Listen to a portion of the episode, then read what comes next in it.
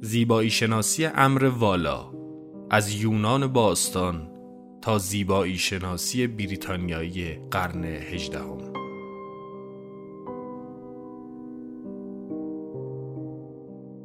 مدرس دکتر گلنار نریمانی.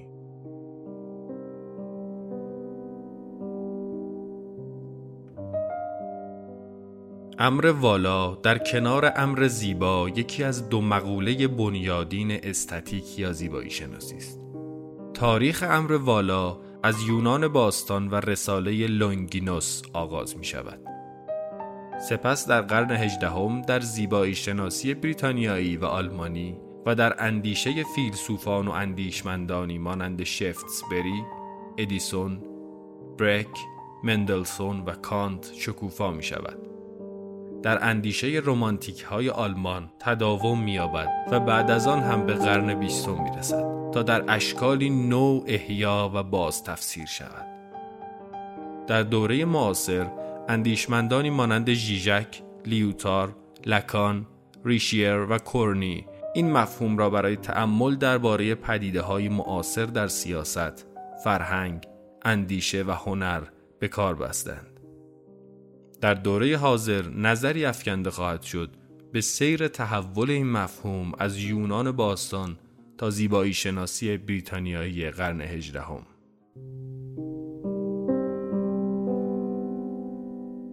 خب من به همه شما سلام میکنم و خیلی خوشبختم که در خدمتتون هستم با این دوره کوتاه. عنوان این بحث یا درس گفتار مفهوم امر والا هست. در در واقع نزد لونگینوس، متفکر خیلی مهم یونان باستان که تقریبا ناشناخته است در ایران و بعد از اون در زیباشناسی بریتانیایی قرن هجدهم. من اول سعی میکنم یه مقدار جغرافیای بحث رو برای شما ترسیم کنم و بگم که اصلا این مفهوم به شکل تاریخی با چه سلسله مفاهیمی در نسبت ما به چه شکل تجربه‌ای میگیم تجربه امر والا و چرا مهمه که ما در واقع تاریخ یک مفهوم، هر مفهومی رو بدونیم، برای اینکه در درجه اول میشه گفت مهمه بدونیم برای اینکه به فهم معانی یا در واقع کارکردهای معاصر هر مفهومی تاریخش کمک میکنه و خیلی مهمه این تاریخ. دلیل اینی که من زیباشناسی بریتانیایی قرن هجدهم رو انتخاب کردم و مثلا از ایدئالیسم آلمانی که احتمالاً برای همه شما آشناتر هستن چهره هاش، مثل باومگارتن، مندلسون، کانت، هگل، شوپنهاور و اینها شروع نکردم یا به اینها تصمیم نگرفتم که در ابتدا بپردازم، اینه که اولا امر والا مشخصا محصول استتیک یا زیباشناسی بریتانیا در قرن هجدهمه و متفکرای آلمانی نظریه هاشون یا اندیشه هاشون درباره امر والا رو وامدار نیاکان یا هم عصران انگلیسی بریتانیاییشون به طور کلی، منم میگم بریتانیا به خاطر اینکه متفکرای ایرلندی و نمیدونم اسکاتلندی و اینها همه ذیل این حوزه جغرافیایی قرار میگیرن. به هر حال متفکرای آلمانی تفکرشون رو یا نظریه هاشون رو وامدار این در واقع هم عصران یا نیاکانشون هستن و فهم نظریه های نظریه ذوق به طور کلی و نظریه امر والا به طور خاص نزد متفکرای آلمانی خیلی مبتنی بر فهم متفکرای انگلیسی یا بریتانیا. و اگر ما بخوایم این در واقع روند تاریخی رو به عقب رو یک پله عقب‌تر هم ببریم و ببینیم که خب خود این بریتانیایی‌ها اندیشه‌شون رو از کی گرفتن یا از کجا گرفتن، تنها رساله‌ای که مشخصاً و اختصاصاً به مفهوم امر والا پرداخته پیش از بریتانیای قرن هجدهم، رساله متفکر یونانی در واقع خطیب نویسنده و متفکر یونانی منسوب به لونگینوس هستش که این رساله بعداً به دست یک ادیب و منتقد ادبی فرانسوی به اسم بوالو ترجمه میشه به فرانسه در قرن هفدهم و از اونجا به بعد که اصلا این سنت زیباشناسی امر بالا شکل میگیره و در قرن هجدهم به شکوفایی میرسه. ما شاهد نگارش رساله‌های متعددی هستیم که متاسفانه یا از یه جهت هم خوشبختانه اگر که شما رو بخوایم پژوهشگرا و مترجمای آینده محسوب کنیم، فقط یک دونش به فارسی ترجمه شده در قالب یک پایان‌نامه دانشگاهی که من به شما معرفی میکنم. به جز اون این انبوه رسالات به فارسی ترجمه نشدن و روشون کار نشده و بنابراین ما با یک حوزه خیلی بکر از تفکر روبرو هستیم، حوزه‌ای که حتی در خارج از ایران یعنی در اروپا هم خیلی کم بهش پرداخته شده و میتونیم بگیم توی این سه دهه اخیر خیلی بیشتر استتیک امر بالا مورد توجه قرار گرفته. من قبل از اینی که به در واقع مفردات بحث بپردازم، بعدم نمیاد که چند تا اصطلاح رو توضیح بدم و برای شما بگم که چرا از اینها استفاده میکنم و چرا فکر میکنم که بهتره که ما از اینها استفاده بکنیم. یکی اصطلاح زیباشناسیه.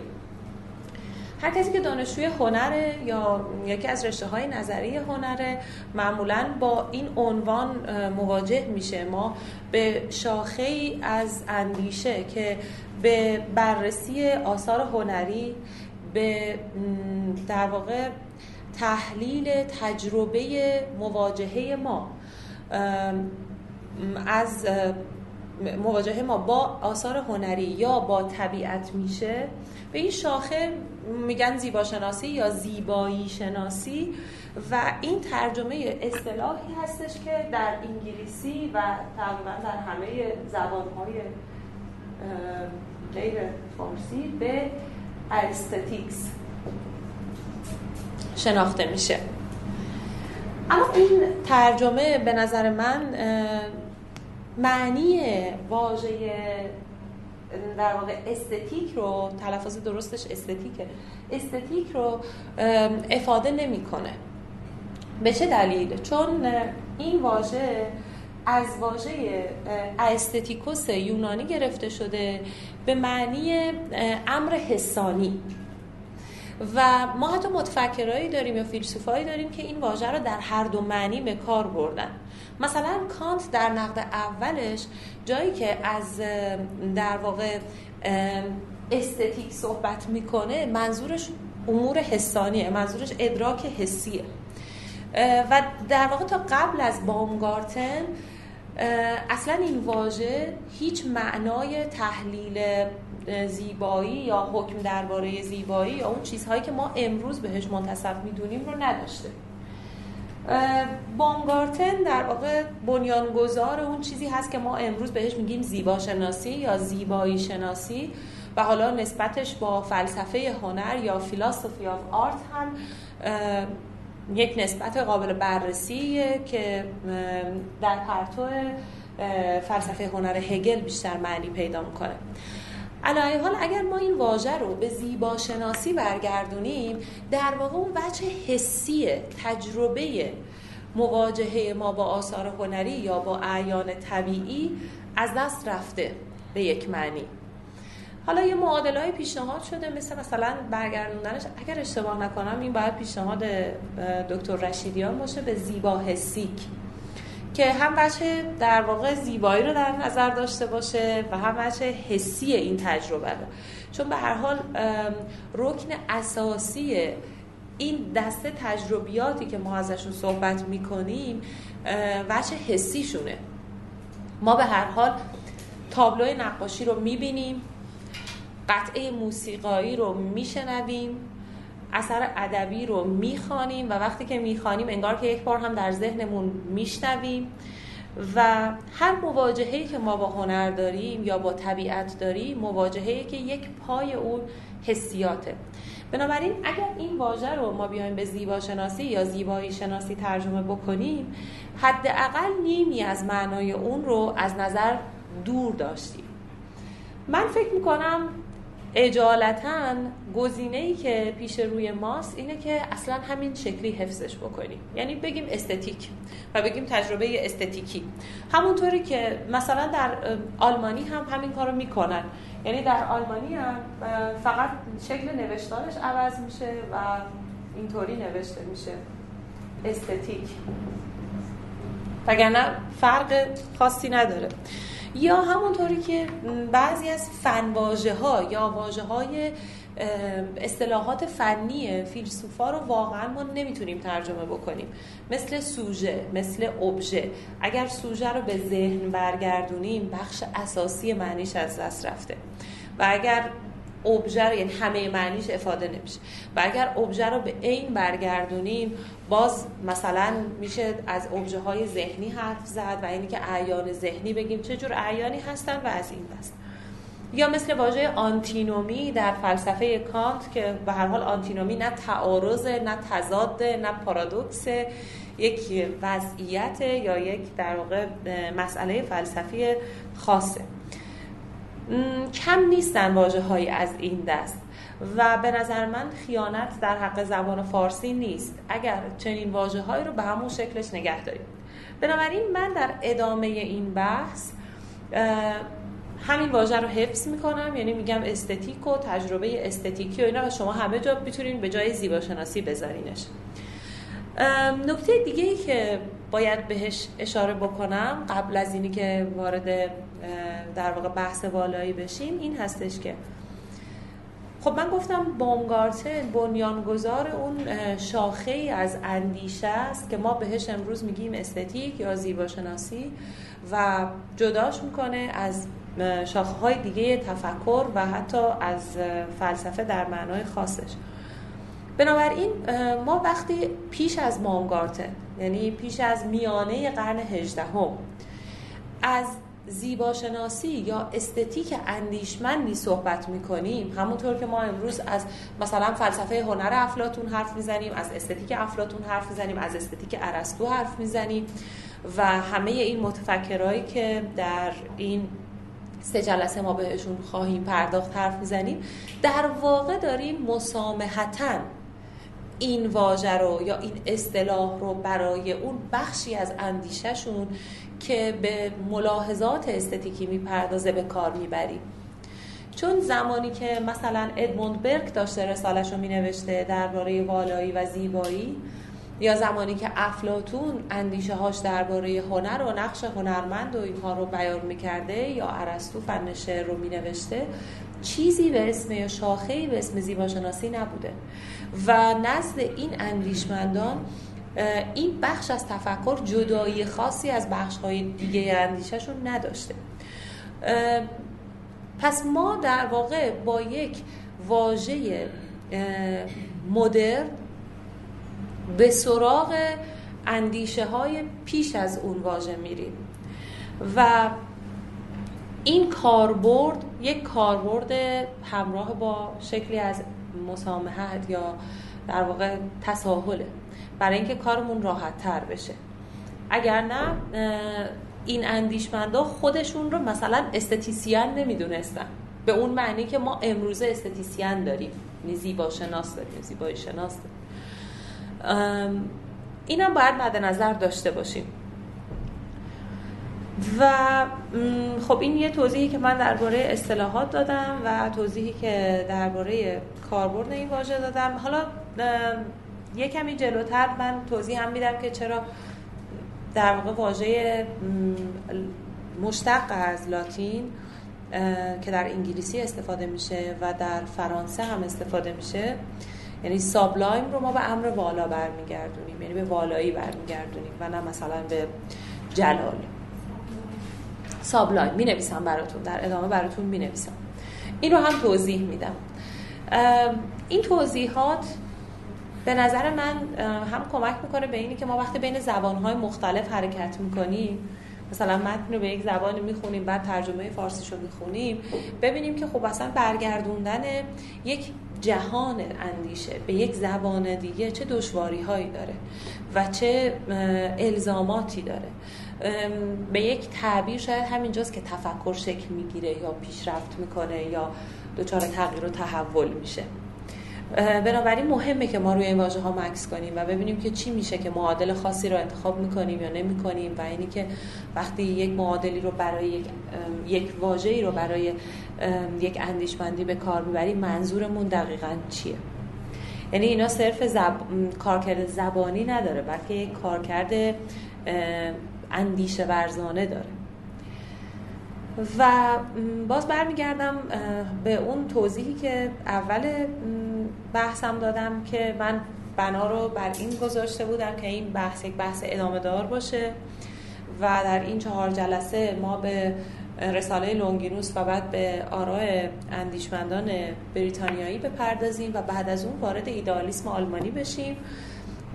مسلماً شما برای ایدئالیسم آلمانی منابع خیلی زیادی به فارسی دارید، در این چند سال خیلی کتاب‌های متنوع و متعددی ترجمه شدن، ولی خب درباره این بخش از اندیشه متفکرای آلمانی در واقع مبحث امر والا کار خاصی انجام نشده در حد رساله های دانشگاهی و اینا. و من برنامه داشتم که اون بخش رو هم بهش بپردازم، برم سراغ مندلسون که متفکریه که موزس مندلسون، این پدر بزرگ اون فلیکس مندلسون آهنگسازه. من حالا این اسما رو براتون می‌نویسم چون که فکر می‌کنم یه جای ممکنه به کارتون بیاد دیگه.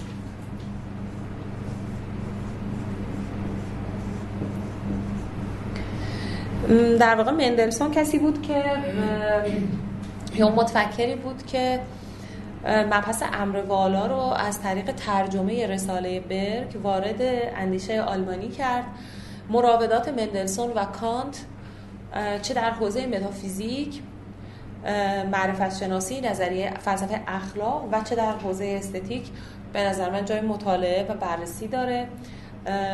امروزه میدونیم که از سال در واقع حالا امروزه هم خیلی وقته که میدونیم از سال هزار و هفتصد و شصت و دو، یعنی اصلا پیش از ده سال تقریبا پیش از انتشار نقد اول، کانت با مندلسون در یک رقابتی در آکادمی برلین شرکت کردن که مقاله مندلسون مقاله اول شد و مقاله کانت مقاله دوم شد. علتش هم این بود که مندلسون باب طبع برگزار کنندگان مسابقه به پرسش اصلی پاسخ داده بود که عبارت از این بود که آیا ما در متافیزیک میتونیم به درجه یقین ریاضی دست پیدا کنیم یا نه،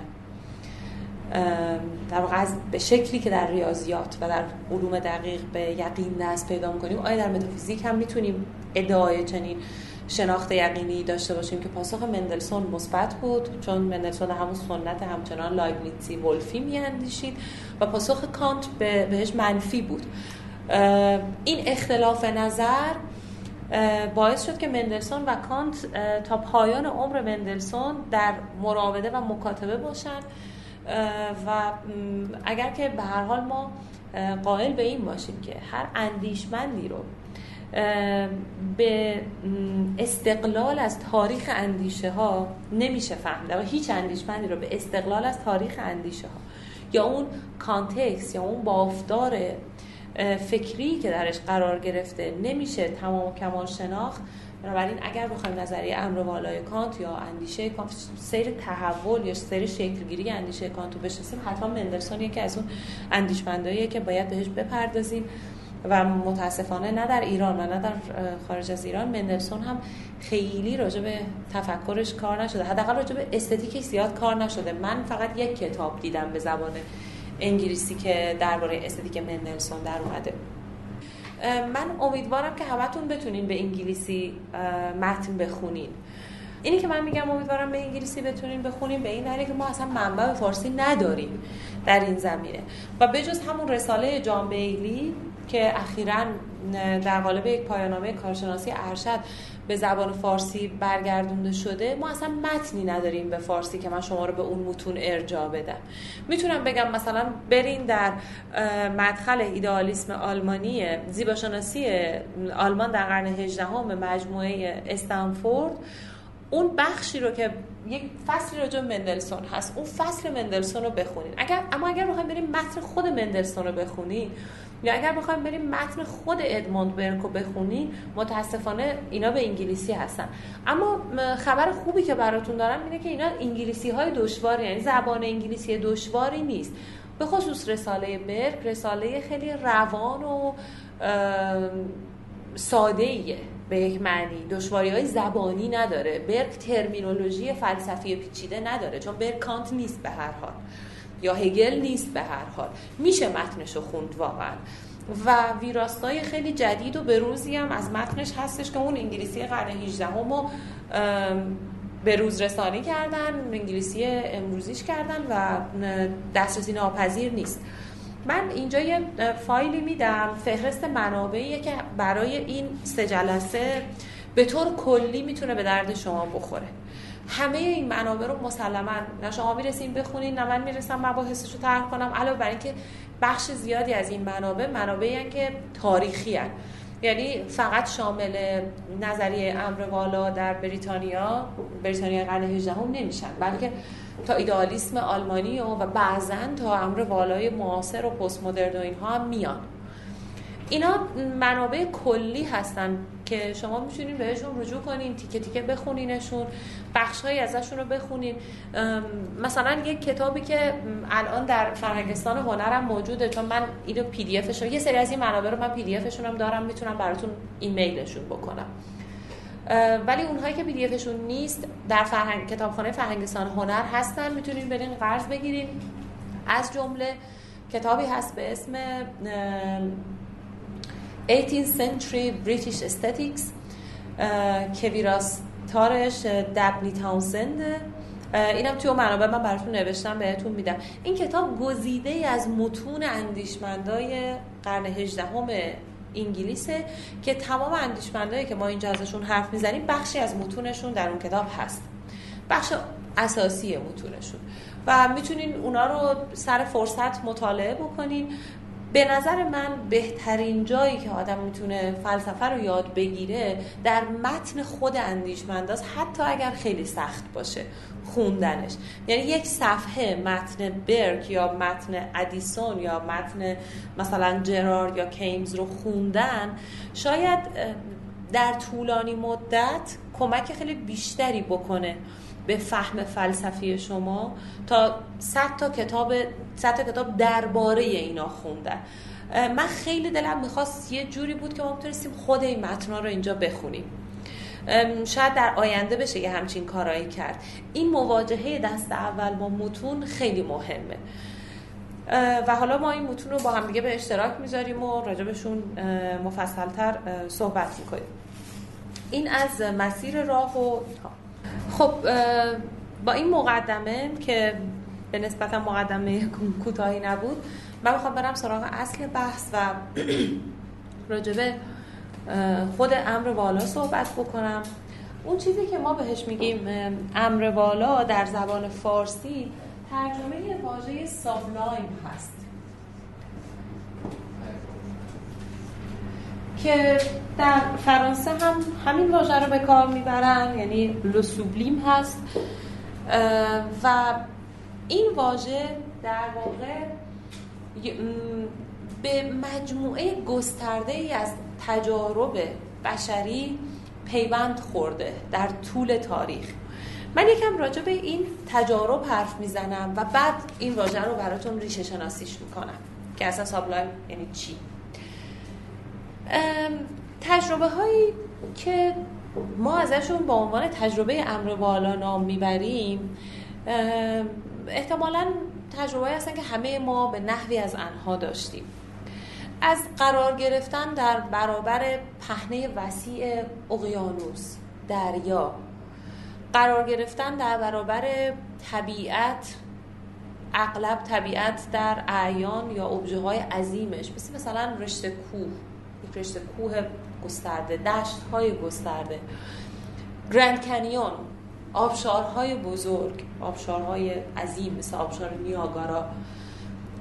اینجور تجربه ها که یک ساختار دوگانه دارن، یعنی هم برای ما جذاب هستن و هم شکلی از ترس و وحشت رو در دل ما می افکنن رو ما بهشون معمولا میگیم تجربه والایی یا شکوه طبیعت. خیلی وقتا امر والا رو به امر شکوهمند ترجمه، یعنی سوبلیم رو به امر شکوهمند ترجمه میکنن. چنان که تنها ترجمه‌ای که از رساله لونگینوس به فارسی انجام شده و الان سال هاست که در دسترس نیست، اسم اون رساله هست که من در ادامه ازش مفصل حرف میزنم، پری هوبسوس. پری هوبسوس هوبسوس هم ممکنه البته شما با املاهای مختلف با حروف لاتین ببینین، با اویو هم می‌نویسن. این رساله رو که در انگلیسی معمولا ترجمه میکنن به On the Sublime، این رساله رو در فارسی ترجمه کردن به درباره شکوه سخن. بنابراین امر والا با یکی از مفاهیم یا در واقع صفاتی که خیلی باهاش نزدیکه، امر شکوهمنده، امر باشکوهه. یا مثلا ما در ترمینولوژی دینی از جلال و جمال الهی حرف میزنیم، یعنی خداوند هم زیباست و هم والاست یا شکوهمنده، و همیشه والایی با یک عنصر از جنس ابهام، از جنس ترس، از جنس هول و هراس پیوند خورده. علاوه بر این که در مواجهه با ابژه های والا ما جنسی از کشش و جذابیت رو هم حس میکنیم.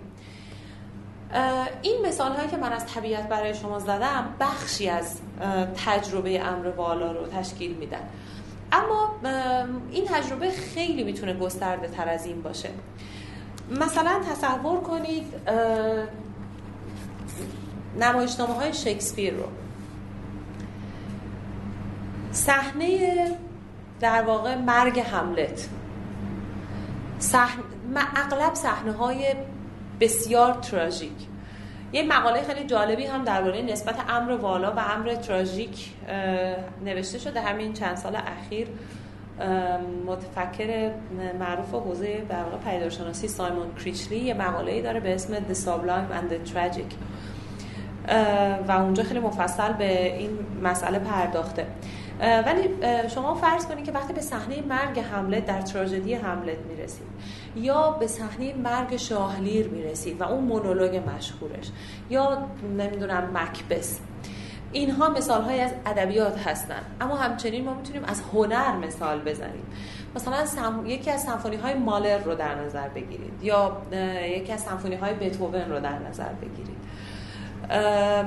یا حتی قطعات موسیقی مدرن مثل مثلا برخی از قطعات شوئنبرگ. هر کدوم از ما بسته به این که با چه در واقع تجربه استتیکی عادت داریم یا پیش زمینه استتیکیمون چی چی باشه، این تجربه رو داشتیم. اون لحظه‌ای که میگیم نفسم بند اومد یا زبان قاصره از بیانش، اتفاقی افتاده که زبان از بیانش قاصره. نمونه های معاصر و در واقع متفاوت ترش مثلا صحنه افتادن بمب اتمی بر سر شهر هیروشیما یا صحنه فرو ریختن برج های دوقلو در یازده سپتامبر. خب اگر ما یک لحظه به آمار قربانیان فکر کنیم، سه هزار و چهارصد نفر در اثر این اتفاق مردن. اتفاق وحشتناکیه و تصورش وحشتناکیه که دو تا هواپیمای هفتصد و چهل و هفت رو توی دو تا برج به اون بزرگی بکوبن. اما چی میشه که همه ما میستیم و تماشا میکنیم وقتی تو تلویزیون نشون میده؟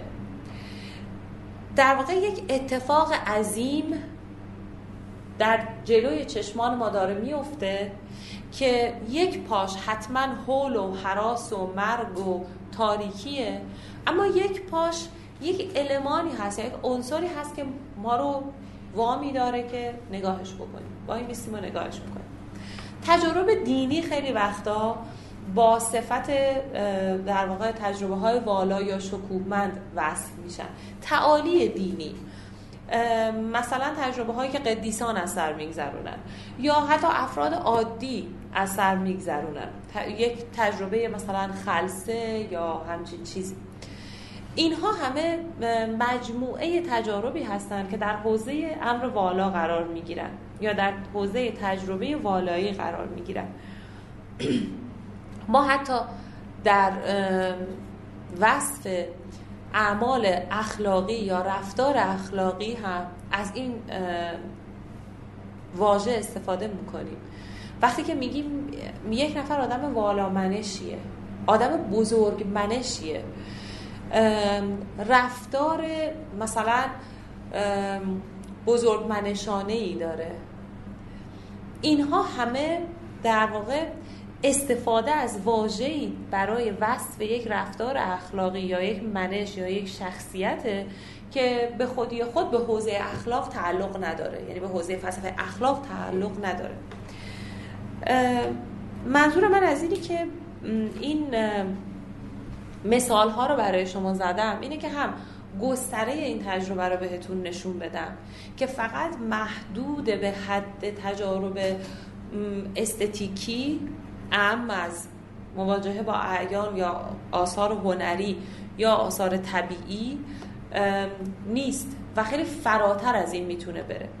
ما میتونیم از امر والای سیاسی حرف بزنیم، امر والای دینی حرف بزنیم و این در واقع شاخه خیلی گسترده از استتیک هست یا از اندیشه هست. یک ویژگی دیگه تقریبا هر تجربه‌ای از این دست تجاربی که من برای شما مثال زدم شکلی از فهم ناپذیریه یا شکلی از ناتوانی عقل انسان، ناتوانی قوای انسان، اهم از قوای حسی یا قوای عقلانی، برای به چنگ آوردن یک پدیده است، برای در واقع به یک معنی از آن خود کردن یک پدیده است. ما معمولاً اون دست از مواجهاتی رو بهشون میگیم تجربه امر والا که در اون مواجهه نمیتونیم یک پدیده رو از آن خودمون کنیم. یه مثال خیلی دم دستش این دوتا گلدونیه که بغل منه. این دوتا گلدون احتمال این که بتونن به والا یا شکوهمند وصف بشن خیلی کمه، برای اینکه من اندازه هاشو میبینم، ابعادشو میبینم، یه دورم دورش بزنم حدود و صقورش میاد دستم. ولی تصور کنین که مثلا ما در یک جنگل، وسط یک جنگل عظیمی قرار گرفتیم یا پای یک درخت سر به فلک کشیده‌ای قرار گرفتیم، درخت خیلی کهنسالی قرار گرفتیم. چیزی هست در مواجهه با اعیان والا که از چنگال فهم ما میگریزه. یک بخشی از تجربه والایی همیشه در سایه است. بنابراین این توصیف خیلی از مفسرها به نظر من توصیف درستیه که تجربه والایی تجربه شکلی از پیکاره، شکلی از کشمکشه، شکلی از کشاکشه. والایی تجربه یک استراگله، به قول فیلیپ شا در یک کتابی که رمان حسابنامه داره. یعنی ما با شکلی از کشاکش یا پیکار مواجهیم. پیکار بین چی؟ معمولاً بین توانایی‌های انسانیمون و اون چیزی که خارج از ما وجود داره.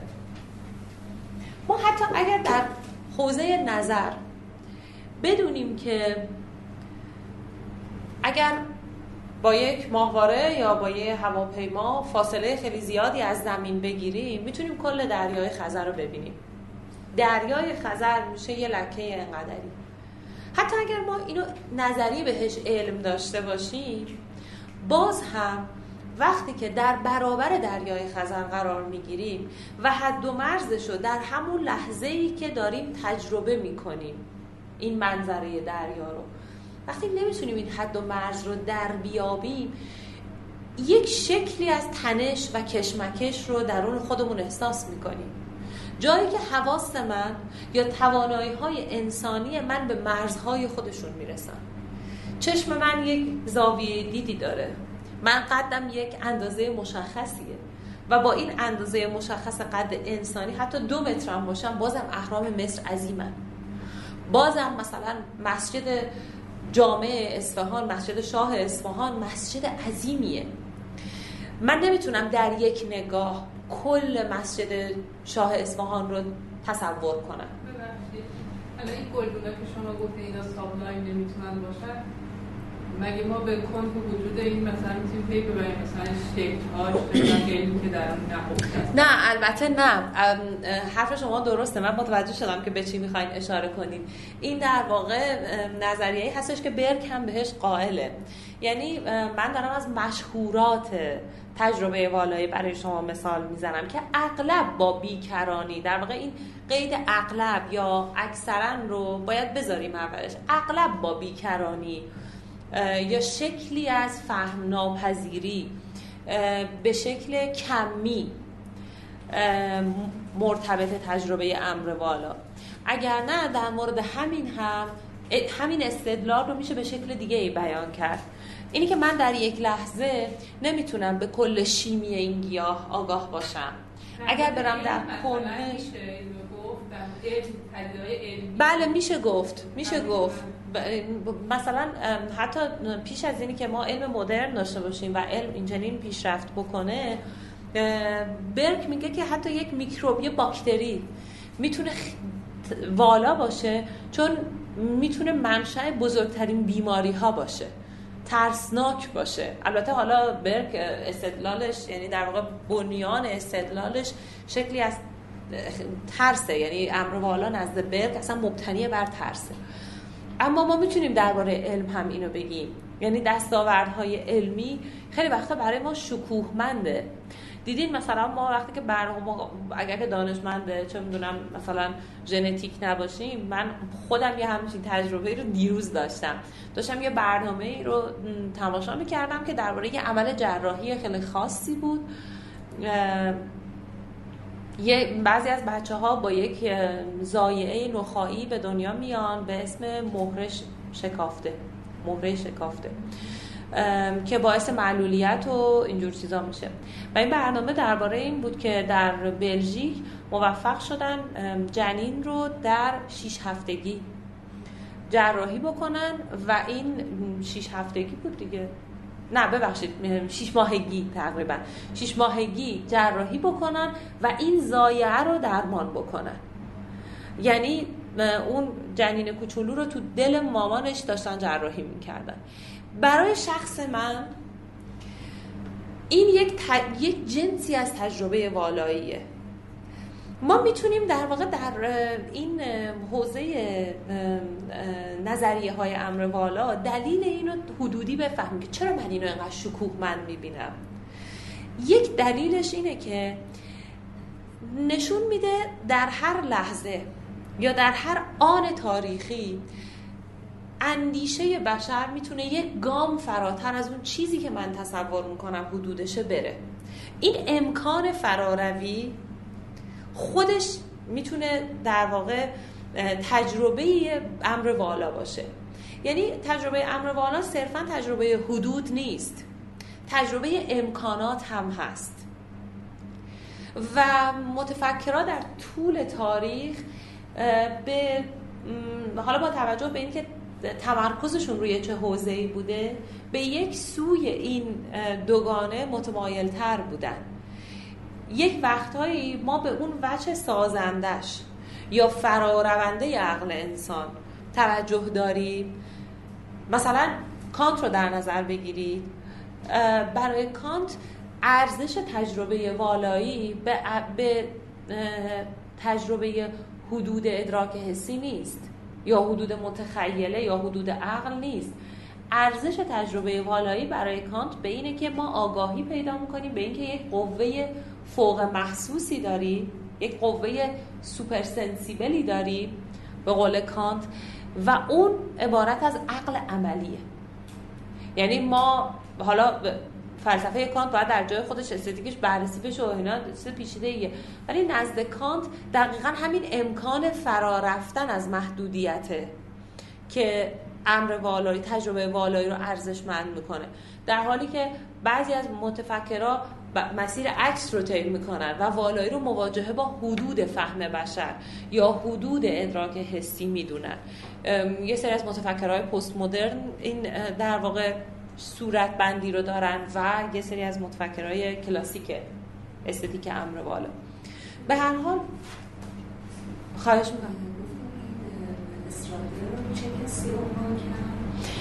این به طور مشخص واژه‌ایه که دو تا مفسر به کار بردن برای وصف تجربه والایی، یکی فیلیپ شا هست و یکی هم از خواهی حالا من اسم اینا تو همشون توی اون چیزی کتاباشون توی اون چی میگن بیبلیوگرافی که من بهتون میدم هست، کتابنامه‌ای که بهتون میدم هستش، ولی حالا اجالتاً یکی شا هست که مشخصاً از این واژه استفاده میکنه و یکی هم یک استتیسیان معاصر انگلیسی به اسم کاستلو، تیموتی کاستلو. گفتیم عقل عملی امکان فرارفتن از چیه؟ این شاید حالا اشاره چیزی هم نبوده چون نمیشه آدم یک ذره از یک دریا رو بهش اشاره بکنه.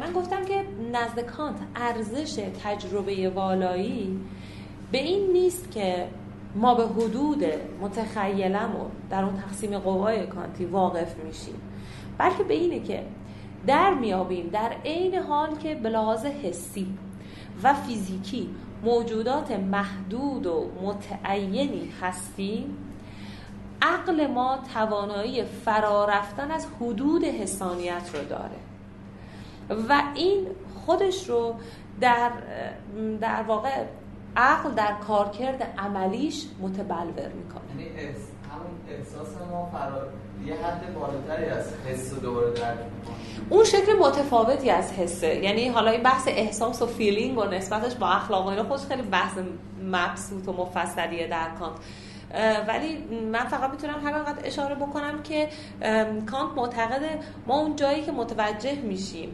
فقط این حدود فیزیکی نیستیم، اونجا هست که در واقع تجربه بیکرانگی بیرون از خودمون ما رو برمیگردونه به تجربه در واقع توانایی‌های عجیب و غریب عقلمون در کارکرد عملیش، نه در کارکرد نظریش.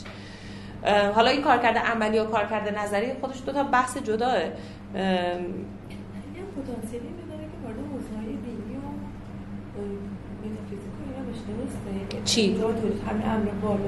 بله گفتم اصلا در واقع امر والای دینی یا پیوند امر والا قابل اثبات که ببینیم مستقی داریم ما از چی به عنوان اثبات داریم حرف میزنیم.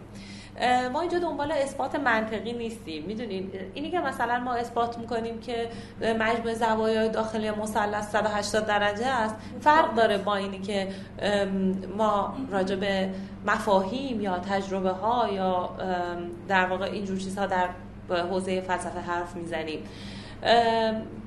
اما من میتونم به این در واقع کامنت شما این شکلی جواب بدم، اینطوری تاییدش بکنم که بله در تجربه دینی خیلی صحبت از در واقع چون امر والا به یک معنی متصف به اون در واقع اوصاف تعالی و فراتر رفتن از حدود و از خود بی خود شدن و خلسه و اینجور چیزها، بنابراین در گفتمان دینی هم خیلی کاربرد داره. من حالا بعد برای شما این اینم متاسفانه پی دی افش نیستش ولی میتونم اسکنش بکنم. یک مقاله هست مال دو تا نویسنده انگلیسیه که مشخصا راجع به امر والای دینیه، یعنی The Religious Sublime که اومده حالا در تاریخ پیگیریش کرده و اینا. این مقاله بفرمایید در ادامه چیزی که خانم گفتن در صحبت راجع به وجود بشر شد، الان ذرات ریز اتمی با علم فهمیدن که این ذرات انقدر کوچیکه که اصلا مثلا مثال زدن اگر زمین رو اندازه کل کائنات کنیم یه ذره ریز اتمی که تمام مواد از اون تشکیل شده اندازه درخت سبز میشه. یعنی اینجا این چیز محل مشکل میشه. مثلا فارسی هم ها شده میگن چیز خفنیه که حتما یه امر بالای خیلی بزرگ و عظیمی باشه معنی پرسش قرار میده.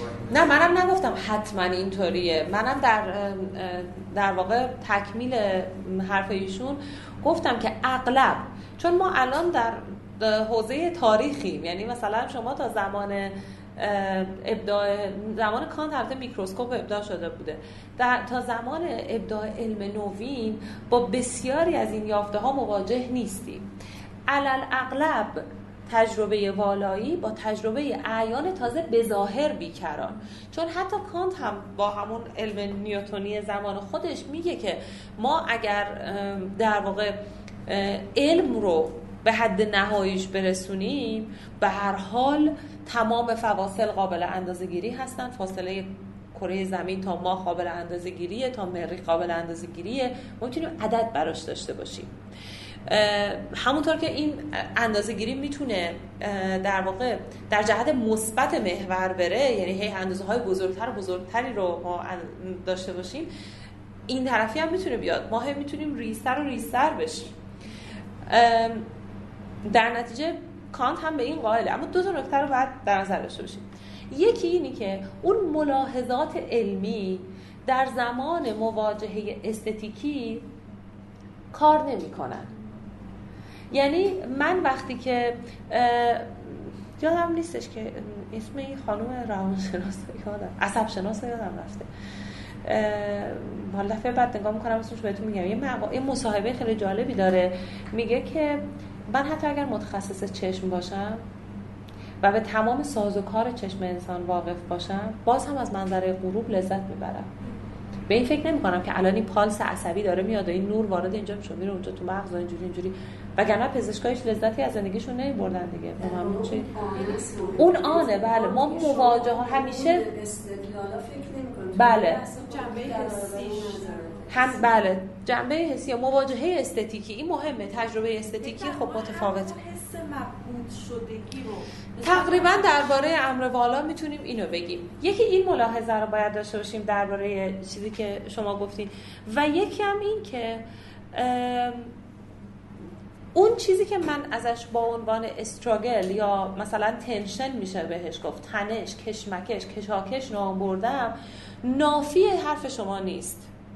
یعنی این تنش حتی در مواجهه با یافته‌های علمی یا نمیدونم زمین در برابر کائنات چقدر، اون در برابر اون چقدر و این حرفا، در تناقض قرار نمیگیره. باز هم اون شکل از تنش رو ما احساس میکنیم، معمولا میتونیم بگیم احساس میکنیم. به هر حال شاید بتونیم به عنوان جمع‌بندی وصف تجربه والایی این رو بگیم، و من نقل قول میکنم از اینجا اینجا از فیلیپ شا که هرگاه تجربه از مرزهای فهم متعارف فراتر میرود یا از دسترس فهم میگریزد، هرگاه قدرت واقعی، خیالی یا بالقوه ابژه‌ای یا رخدادی چنان است که در وصف نمیگنجد و امکان قیاس از ما گرفته میشود، یا به بیان دیگر هرگاه از سوی به محدودیت‌های ادراکی و محدودیت تجربه من آگاه می‌شویم و از سوی دیگر می‌خواهیم از این محدوده‌ها فراتر رویم، می‌توانیم به نحوی از آنها از تجربه والایی سخن بگوییم. این در واقع شاید بتونیم بگیم کوچکترین مضرب مشترک نظریه‌های امر والا هست، و تنها وصف تجربه امر والا یا نز... یا مفهوم والا نیست. به ایده توالی و فراتر رفتن از در واقع امر واقع یا امر بالفعل هم اشاره کردم، و به اینکه والایی معمولاً با امکان، با پاسیبیلیتی سر و کار داره، امکانی که همچنان بالفعل نشده و بالقوه است. در واقع یک بخشی از والا... تجربه والایی در سایه است، و در تجربه زیبایی اغلب اینطور نیست. ما معمولا فکر میکنیم که احساس میکنیم که با زیبایی تکلیفمون مشخص تره. آها اینم میخواستم اشاره کنم که در واقع والایی و زیبایی در کنار، یعنی the sublime، در کنار the beautiful و the picturesque که من حالا اون دارم برای شما می‌نویسم، اینها سه کاتگوری یا سه مقوله اساسی استتیک رو از قرن هجدهم به این ور تشکیل میده.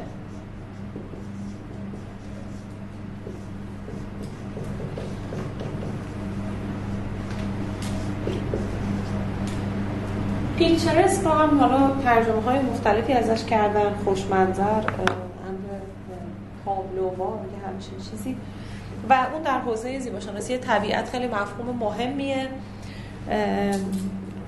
و شما اگر که علاقه من باشید که بیشتر دربارش بدونید میتونید به درس گفتاری که آقای دکتر اولیا در همین مؤسسه داشتن و فکر میکنم که فایل صوتیش موجود باشه درباره زیباشناسی طبیعت رجوع بکنید. مسلما اون درس گفتار و این بحث وجوه اشتراک بارزی داره. اما امر والا در تاریخش که با این اوصافی که من گفتم پیوند خورده، در دوره پست مدرن یا در در واقع اندیشه فیلسوفایی که متعلق به دوره پست مدرن هستن اشکال دیگری پیدا کرده و خیلی متحول شده. در واقع اندیشمندای پست مدرن هم عملاً از همون زمین تاریخی شروع میکنن، شروع کردن متفکرانی مثل لیوتار، مثل ژیژک، مثل آرنت، مثل دولوز. حالا لیوتار مشخصاً یک نظریه خاص امر بالا داره، مثلا به سراغ کانت میره، کانت رو دوباره میخونه. ژیژک هم همینطور. بعضی از متفکرها این اندیشه ها در واقع مستتره در تفکرشون و بعد بیرون کشیده بشه. به هر حال متفکرایی که در دوره در قرن بیستم و بعد در دوره پسا مدرن به امر بالا اندیشیدن روی وجوه دیگه ایش تاکید کردن یا اون در واقع فنواژه یا اصطلاح تاریخی رو گسترشش دادن و اشکال دیگه ای بهش دادن. از جمله اینه که مثلا پدیدارشناس معاصر فرانسوی مارک ریشیر معتقده که امر والا مواجهه سوژه با خویشتنشه، یعنی با لوسوار،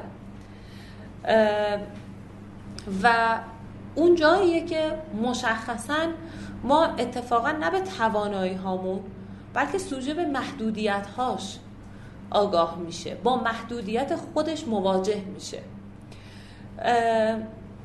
یا مثلا در اندیشه ژیژک هم یک همچین چیزی رو داریم. ژیژک امر والا رو با مفهوم ایمننس یا درون ماندگاری پیوند میزنه و در واقع میگه که یک شکلی از توهمیه که از تفسیر غلط یا ادراک باجگون واقعیت حاصل میشه. بنابراین این حوزه امر والا خب خیلی گسترده است و میشه درباره اینها خیلی مثالهای متعددی زد.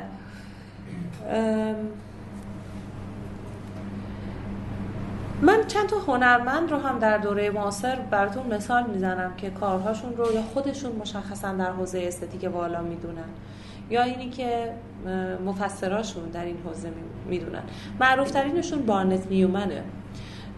بارنت نیومن یک مقاله‌ای داره به اسم The Sublime is Now، امر بالا اکنون است، که ما این مقاله رو توی شماره هفتاد مجلمون ترجمه کردیم و منتشر کردیم. حرفه هنرمند. اگه شما شماره شصت و نه و شماره هفتاد حرفه هنرمند رجوع بکنید، در اون دو شماره دو پرونده در واقع درباره امر والا ما کار کردیم که این مقاله بارنت نیومن هم در اون ترجمه شده، در شماره هفتاد بود فکر کنم، یا هفتاد یا شصت و نه، به هر حال این دو تا شماره راجع به امر والاست و دو متن از لیوتار هم هست در اون دو شماره. بارنت نیومن خودش آثارش رو در حوزه استتیک والا میدونه. در واقع برای نیومن امر والا با عدم امکان تعالی پیوند خورده. امر والا در یک بلاکج، یک گرفتگی، بنبست اتفاق میفته. آره شاید بشه گفت بخش تراژیکی هم داره کارهای نیومن. مثلا نیومن یه مجموعه آثاری داره به اسم هفت ببخشید دوازده چیه توقفگاه مسیح، اشاره داره به اون دوازده مرحله‌ای که مسیح طی میکنه تا برسه به در واقع محل به صلیب کشیده شدنش، و اینا دوازده تابلوی انتزاعی هستن تکراری. اون تابلوها رو اگر که سرچ بکنین هم میتونین پیدا بکنین. و در واقع نیومن در این تابلوها به همین شکلی از سرخوردگی از امکان بازنمایی اشاره میکنه، یعنی عدم امکان بازنمایی، جایی که امر تراژیک رو یا امر متعالی رو نمیشه نشون داد، نمیشه بازنمایی کرد. و اون مقالش حالا گویای این در واقع صورت بندیش هست. یا مثلا بفرمایید. یعنی بازنماییش هم مهمه، چون ما در خودمون حسش میکردیم، اول میگفتیم گفتیم که این احساسیه که ما داریم در مواجهه با چیزا. حالا این در مورد بازنماییش داره حرف میزنه، بازنمایی نکنه احساسش که میکنه. این بحث شما این نکته جالبیه و بحث مفصلی هم میتونه باشه. ببینیم ما اگر به این فکر بکنیم که اندیشه تا به بیان در نیاد اندیشه نیست، یا احساس تا به بیان به نحوی از آنها، یعنی شما اکسپرشن رو در گسترده ترین معناش در نظر بگیرید تا به نحوی از آنها بیان نشه هیچی نیست. و وقتی که یک هنرمند یا یک متفکر به این بنبست اشاره میکنه، منظورش در واقع همینه، جایی که امکان بیان نیست یا امکان بیان با ابزار معمول و مألوف بازنمایی نیست. یعنی در مقام نقاش امکان بازنمایی از نقاش در قالب مثلا بازنمایی فیگوراتیو گرفته میشه.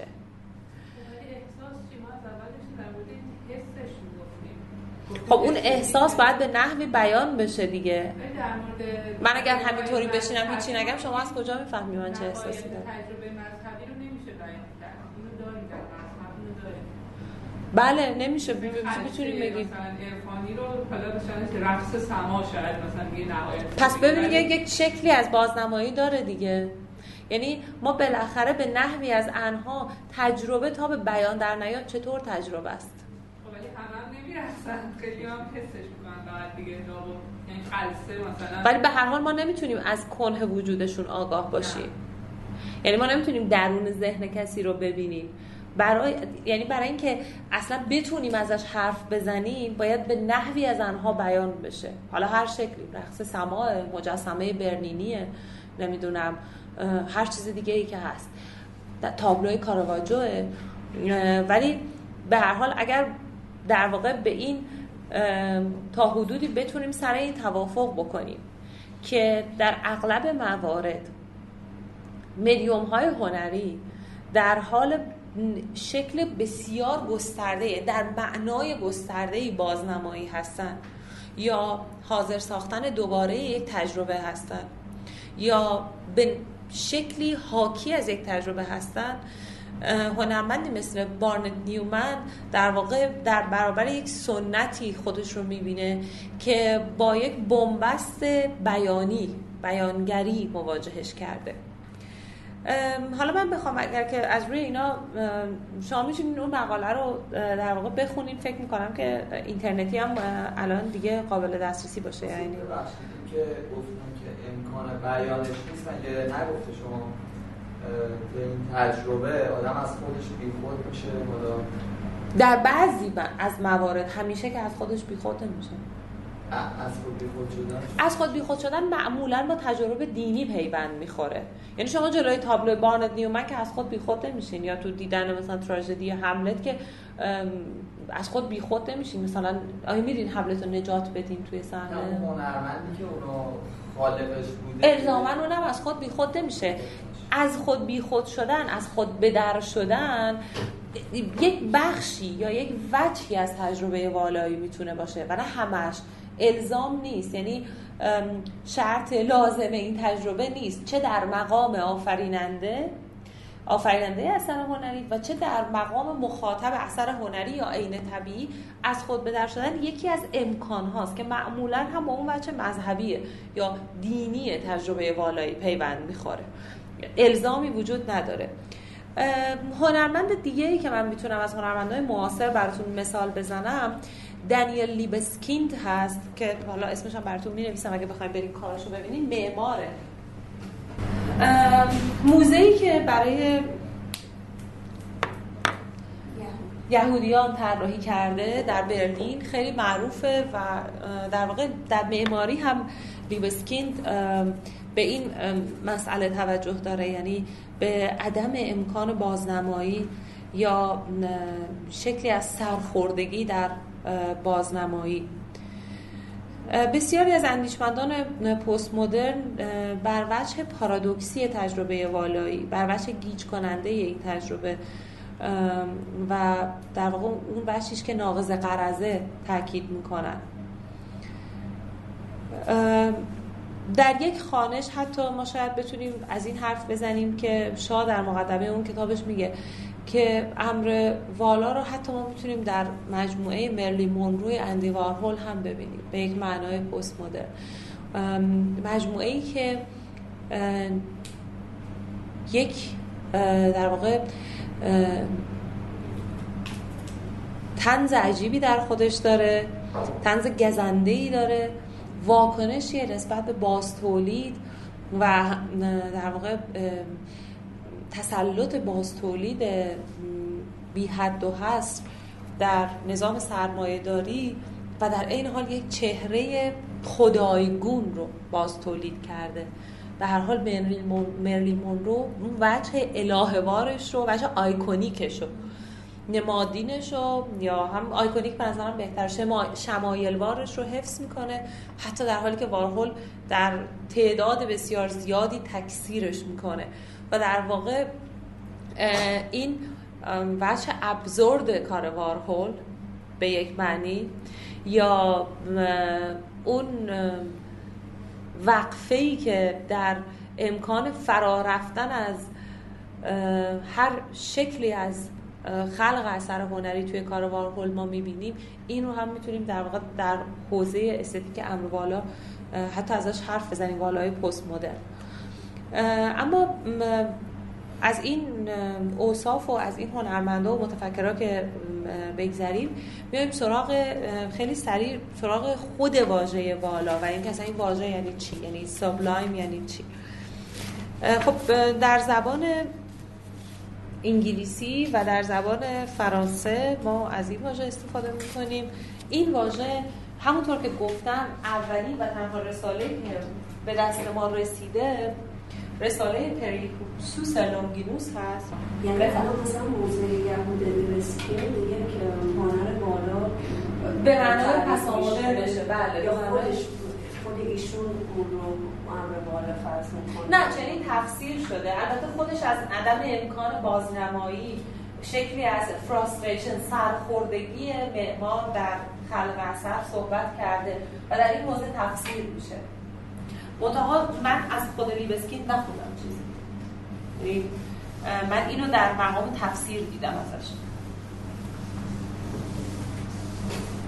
این واژه‌ای که ما در واقع امروزه به والا ترجمهش می‌کنیم، سابلایم، معادلی هستش که برای این واژه هوبسوس یونانی گذاشتیم. هوبسوس که عنوان رساله لونگینوس هم هست، پری هوبسوس، درباره امر والا یا درباره والایی، معانی متعددی داره. معانی هوبسوس دو, دو دسته هستن، معانی فیزیکی و معانی استعاری یا غیر فیزیکی. و ترجمه هوبسوس به سابلایم در لاتین با مشکلاتی مواجهه. این واژه سابلایم از سوبلیمیس میاد که خودش دو بخش داره. ساب به علاوه لیموس یا لونگینوس. ساب میشه تا up to و لیموس یک معنای خاصی داره، به معنی سرحد یک چیزیه، معمولاً به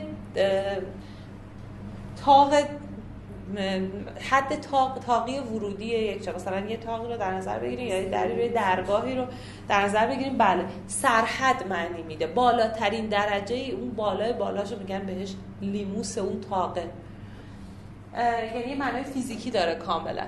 بنابراین در واژه سوب لیمیس یا سابلایم، حالا بعداً تطور پیدا کرده اونها، به معنی رسیدن به سرحده، رسیدن بالا کشیدن هم درش هست، بالا کشیدن، ارتفاع دادن، به حد چیزی رسیدن. اما مشکلی که در ترجمه حبسوس به سابلایم هست اینه که ممکنه این تمام معانیش، یعنی معانی فیزیکی رو در بر بگیره و معانی غیر فیزیکی رو در بر نگیره. بنابراین مثلا بعضیا اومدن سابلایم حبسوس رو به elevated ترجمه کردن، یعنی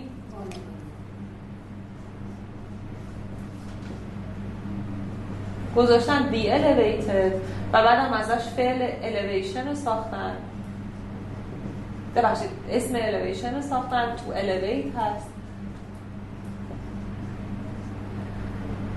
و اینی که ما چقدر میتونیم واژه بسازیم با واژه اصلی هم خودش یه مسئله همیشه پیش روی مترجم هست.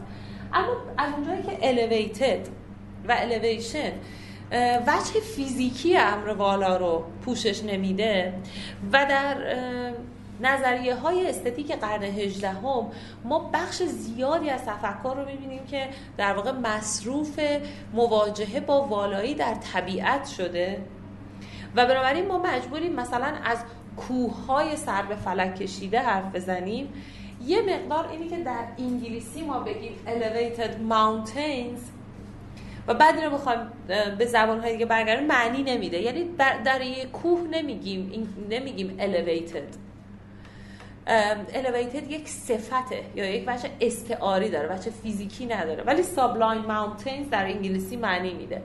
بنابراین نهایتاً سابلایم انتخاب شده در انگلیسی و در فرانسه.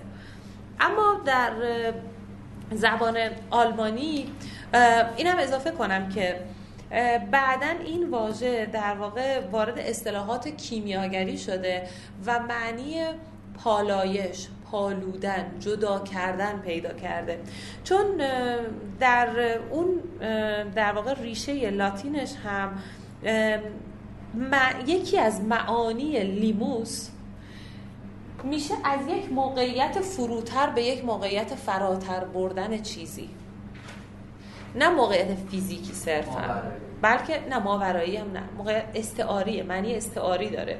شما میتونید یک خصلتتون از یک موقعیت فروتر به یک موقعیت فراتر ببرید، ماورایی نیست، ماورایی در اینجا نمیگنجه. ارتقا پیدا کردن یا بهتر که همون پالودن، بهینه کردن، پالودن. به خاطر همینم هم این وارد اصطلاحات کیمیاگری شده، برای اینکه شما ماده رو وقتی پالایش میکنید چیکار میکنید؟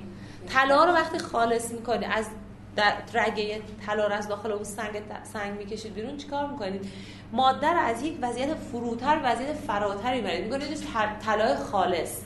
این ارتقای کیفی در واقع و نه کمی الزاماً، این هم در درون این واژه نهفته.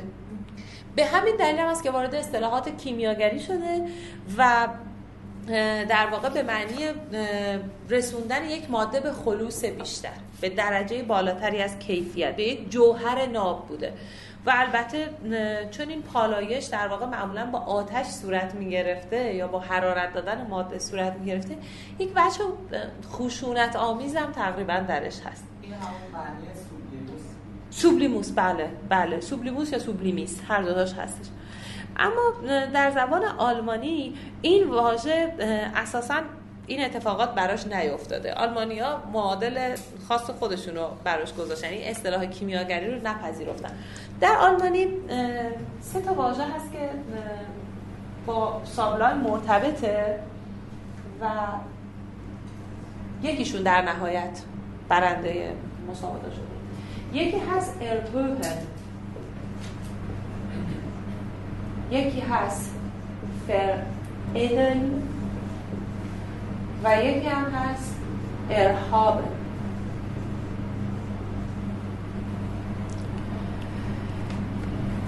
ارهوهن به معنی بالا کشیدنه. این واژه از دو بخش تشکیل شده، ایر به علاوه هوهن. هوهن میشه ارتفاع، مشخصا در آلمانی. شما میخواین از مثلا بگی فلان چیز خیلی بلنده تو آلمانیه، میگین که اسیز هو، مرتفع. فر ایدل هم در واقع به معنی همون پالایش کردن. پیشوند فیر چند تا معنی داره در آلمانی. یکی از معانیش فا ای آر، یکی از معانیش افکندن به جای دورتره، یا از یک موقعیتی در آوردن و در یک موقعیت دیگه پرتاب کردن. مثلا در آلمانی اگر بخوام بگم یکی، توی انگلیسی شما شنیدین fall in love، در آلمانی هم میگن verlieben، در عشق افتادن.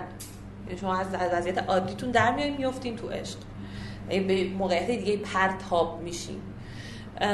به معنی مثلا دور شدن از چیزی هم هست. خب و ارهابن هم باز با ارهوهن بچه اشتراک داره، اونم این پیشوند ایر هست که خود پیشوند ایر مشخصا در واقع به معنی موفق شدن هست در انجام کاری. مثلا ارشافن میشه توفیق یافتن، موفق شدن به آلمانی، دست یافتن به یک هدفی. و هابن به معنی بیرون کشیدنه در آلمانی، چون از فعل هبن میاد. این اون هابن داشتن نیست، این از فعل هبن میاد به معنی بیرون کشیدن. در نتیجه در لغت ایر هابن میشه توفیق یافتن در بیرون کشیدن، در بالا آوردن، از یک موقعیت فروتر به یک موقعیت فراتر بردن، موفق شدن در انجام این کار. و چون این معادل هم وجه فیزیکی و در واقع کمی تجربه والایی رو میرسونه و هم بچه استعاریش رو میرسونه، یعنی ما هم میتونیم در معنای مجازی بگیم یک نفر از یک موقعیتی به یک موقعیت فراتر میره، و هم در معنای فیزیکی میتونیم بگیم که اون معنی بالا کشیدن و اینها رو داره. در زبان آلمانی نهایتاً ارهابن برای معادل سابلایم پذیرفته شده و امر بالا در زبان آلمانی هست داست ارهابنه، اسمی هست که از این فعل ساخته شده. عنوان رساله کانت و مندلسون و اینا هم همه با همین عنوانه.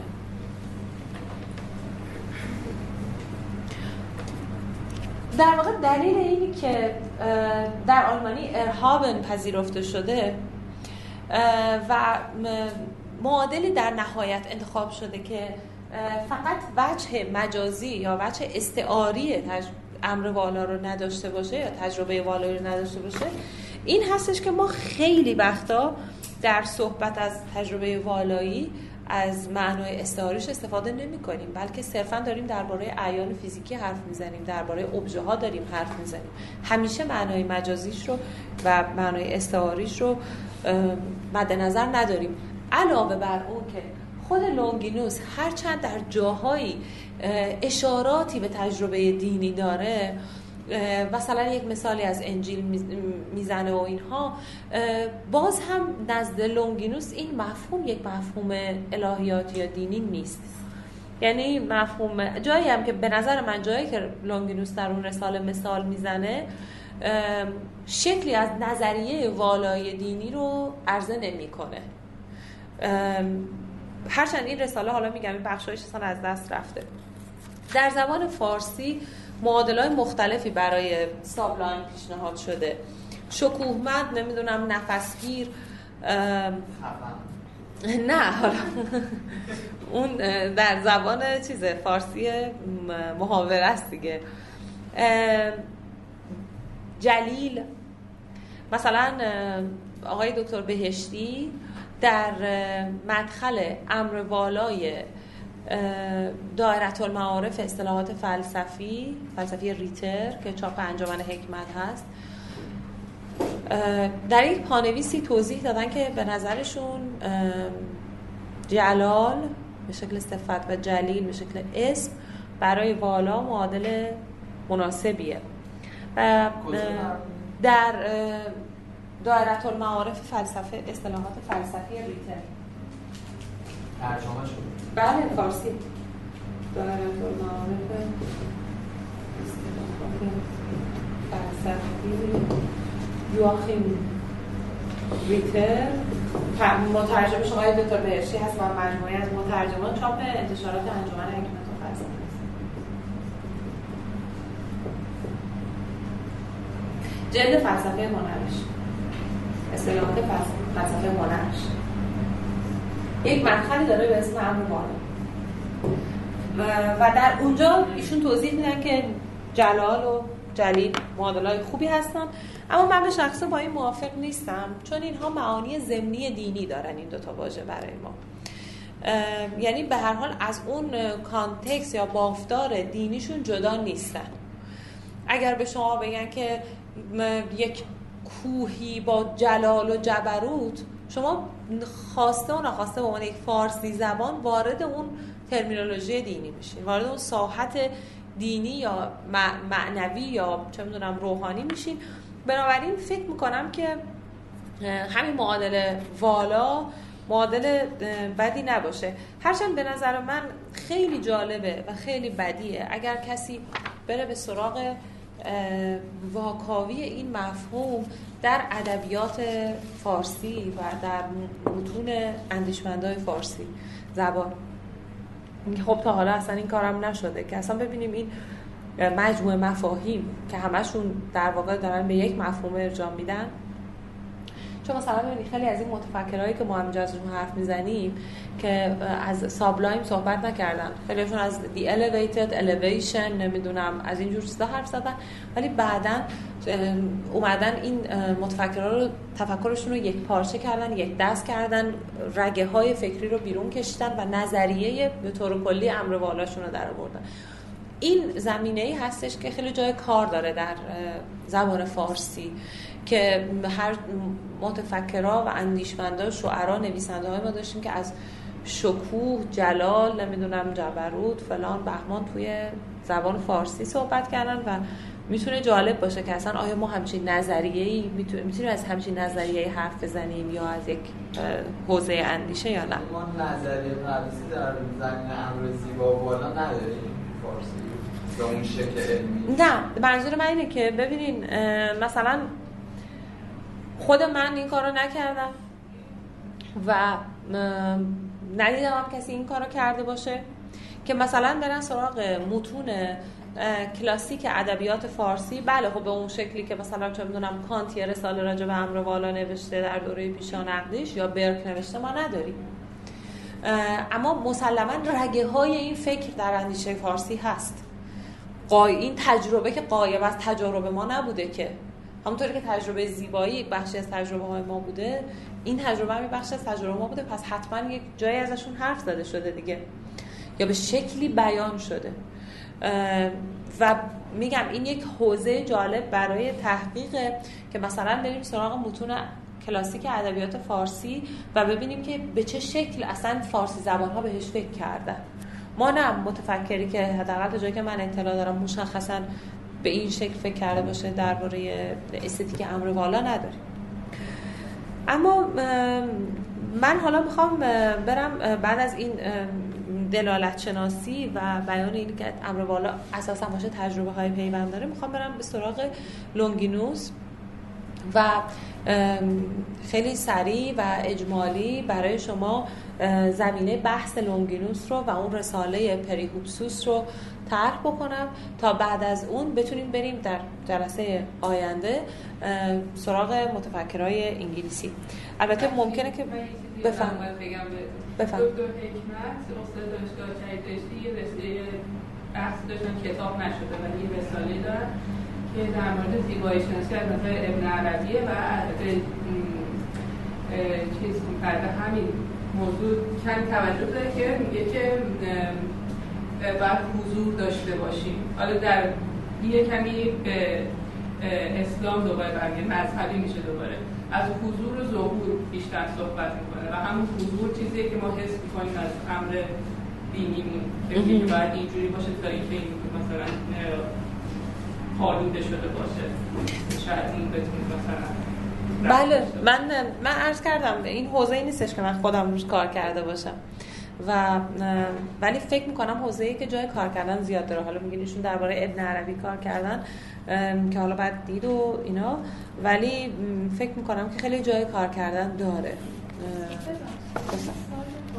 بفهم این امر بالا ممکن مثلا هنرمند خودش در یک آن در یک لحظه برای خلق به این حس برسه، خاطباش نه این امر بالا هست برم سوال. ببینید ما هر زمانی که راجب یک مقوله استتیکی حرف میزنیم، اهم از بالایی یا زیبایی یا هر مقوله دیگه مثل همون پیکچرسک خوشمنظر، ما میتونیم از منظرها یا زاویه‌های مختلف به مفاهیم بپردازیم، چون مفاهیم که خود به خود هیچ معنی ندارن، همین شکلی تو هوا معنی ندارن، ما اینا رو در واقع پرشون میکنیم دیگه. حالا ما میتونیم از منظر آفریننده اثر هنری از بالایی صحبت بکنیم یا از تجربه بالایی صحبت بکنیم و هم میتونیم از منظر مخاطب یا از منظر دریافت اثر هنری، تجربه استتیکی صحبت بکنیم. اما در واقع ما اینجا با مسئله اثبات یا رد سر و کار نداریم که بگیم اگر هنرمندی دچار مرگ مؤلف نشده باشه و هم خودش باشه هم راجع به کارش حرف بزنه و هم بدونه، یعنی وقوف داشته باشه که خیلی بعیده معمولا، ولی حالا فرض کنیم مثلا هنرمندی مثل بارنت نیومن خب که مشخصا آثار خودش رو در حوزه امر بالا میدونه، یا مثلا آنیش کاپور که در یک مصاحبه جالبی با اون مجموعه گالری وایت چپل از همچین چیزی حرف زده، یا هنرمندای دیگه توی همون دو جلد حرف هنرمند که به شما گفتم چهار تا از این مصاحبه ها ترجمه شده و منتشر. حتی اگر خود هنرمند خودش رو در این حوزه بدونه، این نسبت مستقیمی با تجربه اثر هنری نداره اساسا. یعنی تجربه اثر هنری یک بحث دیگه است و آفرینش اثر هنری یک بحث دیگه است. بارنت نیومن اگر چنین ادعایی میکنه، در واقع میخوام اینو بگم که این ادعا یا این تصور بارنت نیومن از کار هنری خودش رو ما نمیتونیم با به شکل بیرونی اثبات بکنیم، اصلا لازم نیست به شکل بیرونی اثبات بکنیم. هدف بارنت نیومن این نیستش که تمام مخاطبان ممکن هر جای جهان در مواجهه با آثار بارنت نیومن دقیقاً همون چیزی رو حس کنن که یا تجربه ای رو از سر بگذرونن که بارنت نیومن خودش گذرونده که هیچی، اون که اصلا یه چیز متفاوته میخواسته که مخاطبانش از سر بگذرن به چندین دلیل. یکی اینه که هنرمند خیلی وقتا نمیدونه که اصلا میخواد مخاطبانش چه تجربه‌ای داشته باشن، اونجوری که دیگه در واقع اثر هنری اثر هنری نیست به یک معنی، چون امکانی نداره، امکاناتش از پیش معلومه. من اگر از پیش بدونم که شما از مواجهه با این ماژیک چه تجربه‌ای دارین، یک جوری بن‌بست هنره، هنری که بشه ته تجربه ممکنش رو خیلی راحت در آورد، تقریبا هنر به سختی میشه بهش گفت هنر. یکی این مسئله است. و یکی هم اینه که اگر ما بحثمون از درباره ارزش‌گذاری آثار هنری باشه یا بخوایم درباره جهان هنرمند حرف بزنیم یا جهان اثر هنری حرف بزنیم، این نسبت قصدیت هنرمند و بعد تجربه مخاطب نسبت هیچی نباشه چالش برانگیزیه و این هم از در زمره قضایای ریاضی و علوم مثلا دقیق نیستش که بگیم میتونیم اثباتش بکنیم. اگر ما بتونیم کلیت و ضرورتش رو به شکل خیلی کلاسیک، اگر بتونیم کلیت و ضرورتش رو اثبات بکنیم پس میتونیم نتیجه بگیریم که چنان و چنان است. در واقع به یک معنی با ماهیت اثر هنری این چندان وفق نداره. اما من به رساله لونگینوس حالا تا جایی که مجال هستش در حد چند دقیقه میپردازم و اگر که لازم شد بخشای مهمترش رو یا پیچیده ترش رو برای جلسه آینده میذارم که طولانی تره. بهتون گفتم که رساله لونگینوس قدیمی ترین رساله هست، مشخصا درباره امر والا که به دست ما رسیده. درباره زمان حیات لونگینوس اختلاف نظرهای بین مفسران هست.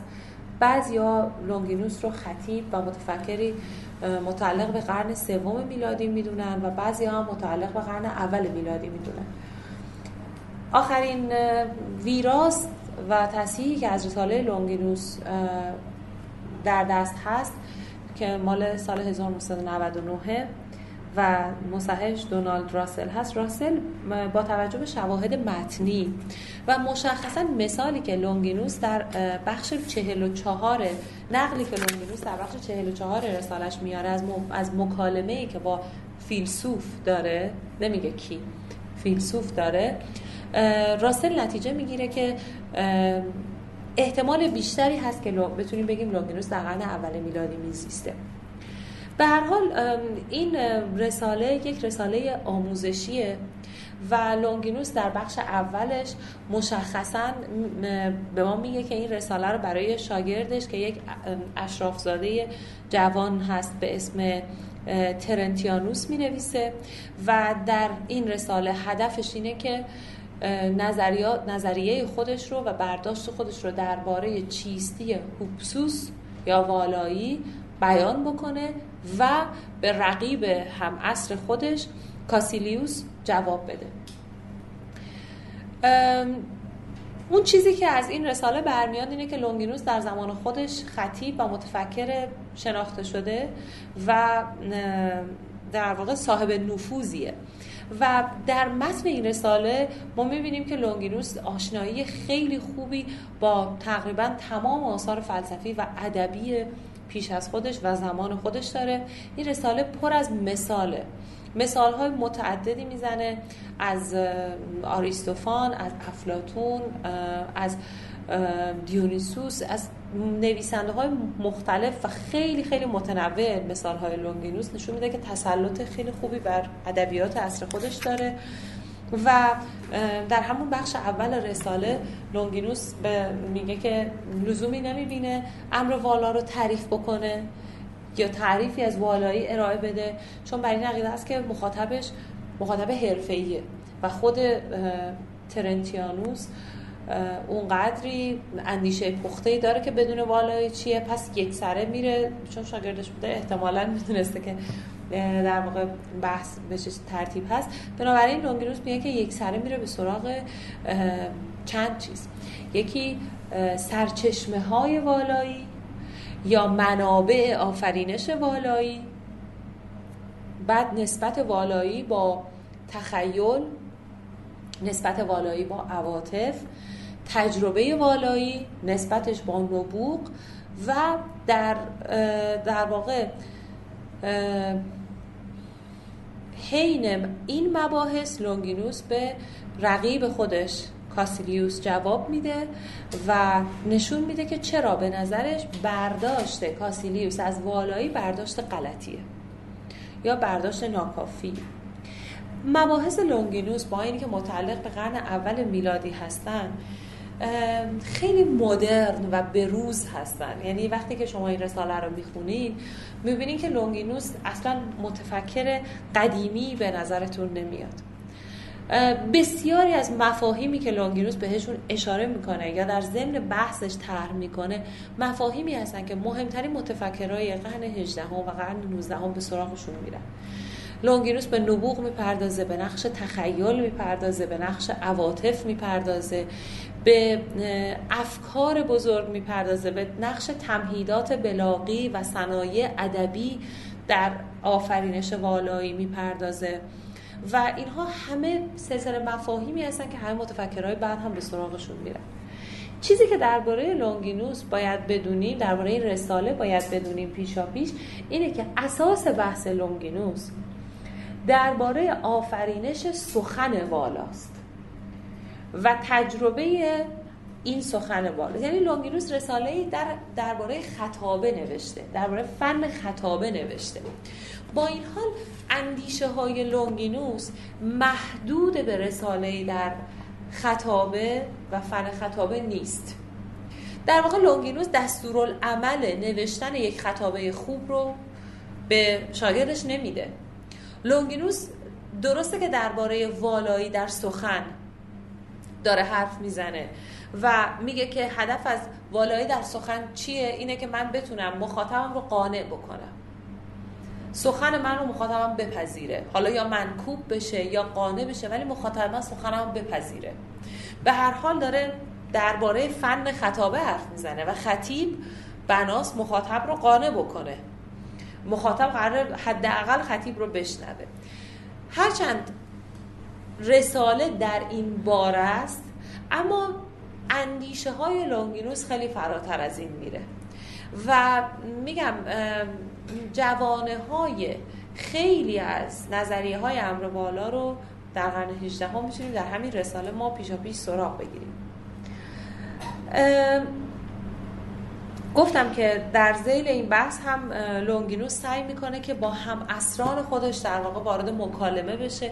اینم بچه خیلی جالبی از این رساله هست که هرچند لونگینوس مستقیما هیچ هیچ محاوره ای نیست، یک رساله است، چیزی که متن که نوشته شده و خطاب به ترنتیانوس نوشته شده، اما خیلی جاها داره جواب میده و یه وجه بینا سوبژکتیو خیلی جالبی هم داره این رساله که داره به افراد مختلفی در جاهای مختلف جواب میده یا باهاشون وارد مکالمه میشه و از خلال این رساله ما میتونیم یک مقدار جهانی رو که لونگینوس، جهان فکری رو که لونگینوس باهاش طرفه در بیابیم. به همین دلیل هستش که به تفسیر راسل، من نقل میکنم از راسل، میگه که دغدغه لونگینوس تشخیص خصایصی است که امر غنی و رفیع از لحاظ عاطفی را از امر صرفاً خوشایند و رضایت بخش متمایز میکند. موضوع او دقیقاً نوعی سبک نیز نیست. بهتر از آن بهتر است آن را لحنی در نوشتار بنامیم که تنها در نتیجه واکنش عقلانی و عاطفی پرورش یافته به زندگی حاصل میشود.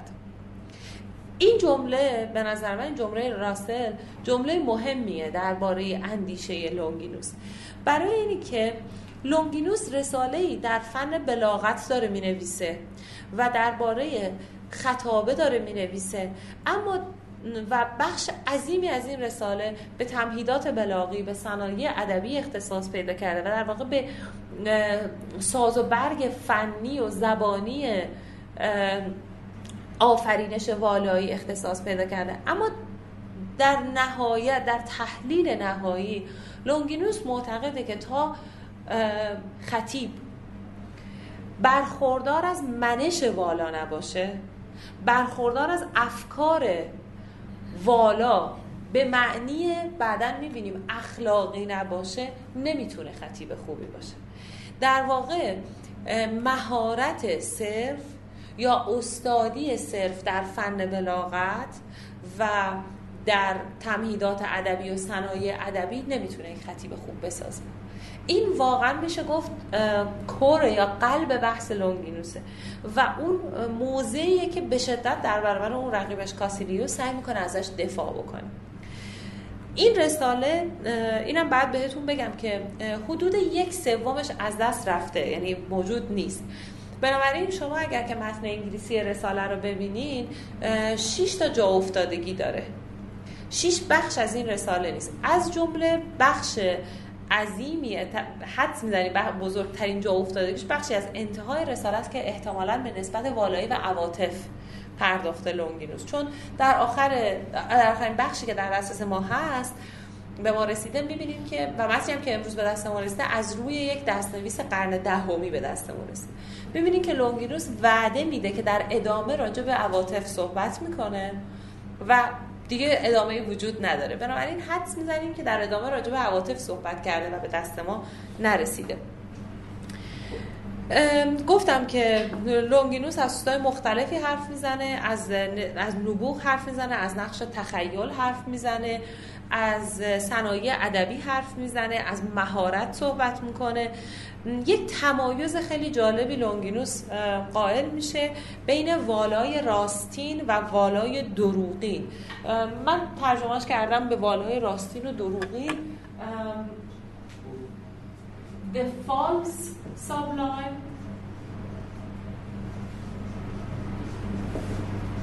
و true sublime. این تمایز خیلی تمایز جالبیه و خیلی تمایز مهمیه، چون کانت هم همچین تمایزی رو دقیقاً بعداً میذاره. کانت در رساله پیشانقدیش با عنوان مشاهداتی درباره امر والا و امر زیبا دقیقاً این تمایز رو قائله، نه به این شکل و بر این مبنا دقیقاً، اما چیزی از جنس والایی راستین و والایی دروغین رو در کار کانت هم می‌بینیم. منظور از این دوتا به طور کلی چیه؟ اینه که یک وقتی لونگینوس میگه که ما یک سخنی رو میتونیم بگیم به راستی والاست، چون تمام اندیشه بزرگ داره، تخیل درش نقش داره، عواطف و احساسات درش نقش داره و تمهیدات بلاغی صنایع ادبی هم به بهترین وجه درش به کار گرفته شدن. بهترین وجه برای لونگینوس در پرانتز یعنی این که تو چشم نمیزنن، تو ذوق نمیزنن و مخاطب رو هم تحت تاثیر قرار میده. میگه این والای راستینه. اما اون جایی که خطیب بیاد حرفای پرطمطراق میزنه، حرفای دهن پرکن میزنه اما کنهی نداره، بس فقط خوشایند بودن نیست، بس اینه که حرفای به اصطلاح روزمرهش قلم به سلامه میزنه اما کنهی نداره، ناشی از اندیشه های بزرگ نیست. فرزن خودش آدم فرومایه‌ایه ولی داره درباره صفات اخلاقی خیلی پسندیده و نیکو حرف زنه. لونگینوس معتقد این والای دروغینه، این فقط خودش رو شبیه والایی نشون میده و کانت روی این در حوزه اخلاق خیلی مانور میده. در اون رساله پیشانقدیش خیلی به این تاکید میکنه.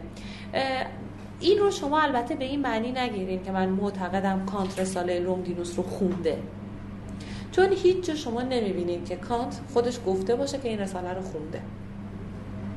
هرچند در زمانی که کانت اون رساله پیشانقدیش رو درباره والایی مینویسه، رساله لونگینوس بیست سال بوده به آلمانی ترجمه شده بوده و ترجمه آلمانیش در دسترس کانت بوده، چون میدونین که کانت انگلیسی نمیدونسته ولی به فرانسه میخونده. در نتیجه این رساله در دسترسش بوده به هر حال. حتی اگر که میگم شاهد متنی ما نداریم که کانت این رساله رو خونده باشه، از اونجایی که کانت مستقیما به برک اشاره میکنه، با اندیشمندای بریتانیایی آشنایی خوبی داشته، مستقیما به ادیسون اشاره میکنه در اون متن پیشانقدیش و برک و ادیسون هم وامدار اندیشه های لونگینوس هستن. بنابراین میتونیم به یک نحوی از این تطور اندیشه ها، از این میراث بردن خطوط اصلی فکر، میتونیم به این فکر بکنیم، هرچند راهی برای اثباتش نداریم. صرفا این به ما نشون میده که در واقع اون چیزی که ما بهش میگیم history of ideas یا تاریخ اندیشه ها چطور همواره در یک مکالمه‌ای با گذشته شکل میگیره. یعنی اندیش تاریخ اندیشه ها چیزی نیست جز تاریخ مکالمات فکری هی با گذشته، هرچند که خطوطش دقیقاً مشخص نباشه. لونگینوس در واقع گفتم که تعریفی از والایی نمیده، اما در همون بخش ابتدایی رسالش ویژگی‌های والایی رو برمی‌شماره و من از خود رساله نقل می‌کنم. من اینها رو از آخرین نسخه انگلیسیش ترجمه کردم. بالا اینا در واقع بخشی از تز دکترای من بوده که فکر می‌کنم به زودی روی سایت ایرانداک در دسترس عموم باشه. بتونید از سایت ایرانداک اون متن رو دانلود بکنید یا اینی که کتاب توی کتابخونه دانشگاه هنر تهران این متن رو می‌تونید برین قرض بگیرین و بخونید. مطلبی که شما به نقل میگید چون خیلی سریع میگید نقل رو من نمیتونم یاد داشت کنم. حالا به هر حال این جلسه‌ها که فایل صوتیشو بعداً اینجا در اختیارتون میذارن، یعنی یک راهش این فایل‌های صوتیه و راه دیگه‌ش هم همین میگم از ایرانداک میتونین این متن رو دانلود بکنید. همه نقل و قول‌ها از همین متنه. من نقل و قول‌هایی که خارج از این متن باشه بهتون میگم. مثلا اولیه که نقل کردم خارج از این متن، ولی اکثرا از همین متنه.